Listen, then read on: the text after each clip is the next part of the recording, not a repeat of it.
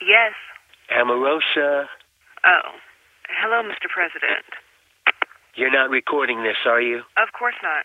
Amorosa, Fine. I already have all the tapes I need anyway. Believe me. oh yes, everyone's talking about the Omarosa tapes. I know.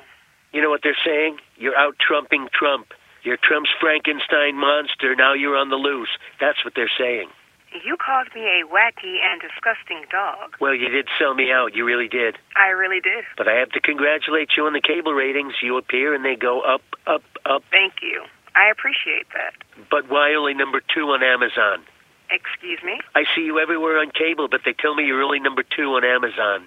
I don't. How is that possible? You have the biggest story in the world and you're only number two? What's number one on Amazon? Some self help book. A self help book over the greatest show on earth? I know. Come on, what's it called? I think it's called Girl Wash Your Face.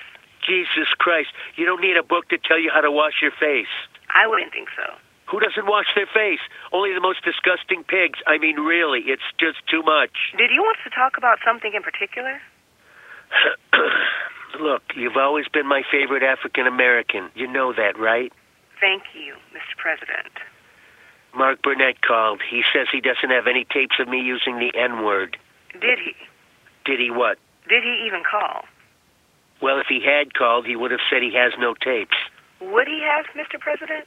Yes, he would have said he has no tapes because there are no tapes. And I know there are no tapes because I never, ever use that terrible and disgusting word. Hmm, okay. Which brings me to the reason I called. What's that, sir? Do you have any tapes of me using that terrible and disgusting word? You know I can't answer that, Mr. Just tell me if you have it. No, I won't. Listen, you're a smart woman. Do you think there's ever been a president who hasn't used the N word? You see, you can't think of one. Jimmy Carter. Carter, really? Jimmy Carter grew up in Georgia in like the 1920s. Nice guy, but come on. Abraham Lincoln. Oh, please. By the way, did you know Lincoln was Republican? Everyone knows that. You'd be surprised, believe me. Okay, fine. Barack Obama. You're kidding, right? Mr. President, this is a pointless conversation. I really have to go to bed. Just do me a favor, okay? What? For old time's sake, maybe instead of releasing one tape a day, you'd release one tape a week. This isn't a negotiation. Come on, what do you say?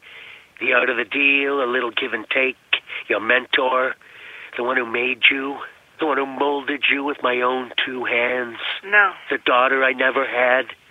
Well, the African American daughter I never had. I I mean the African American daughter I probably never had. I think I should go, Mr. President. Okay, fine. And congrats on the book sales. I'm proud of you. You know that, right? I do, Mr. President. Good night. Shit. The Oval Office Tapes premieres Friday, September 14th on Apple Podcasts or wherever you find your favorite shows.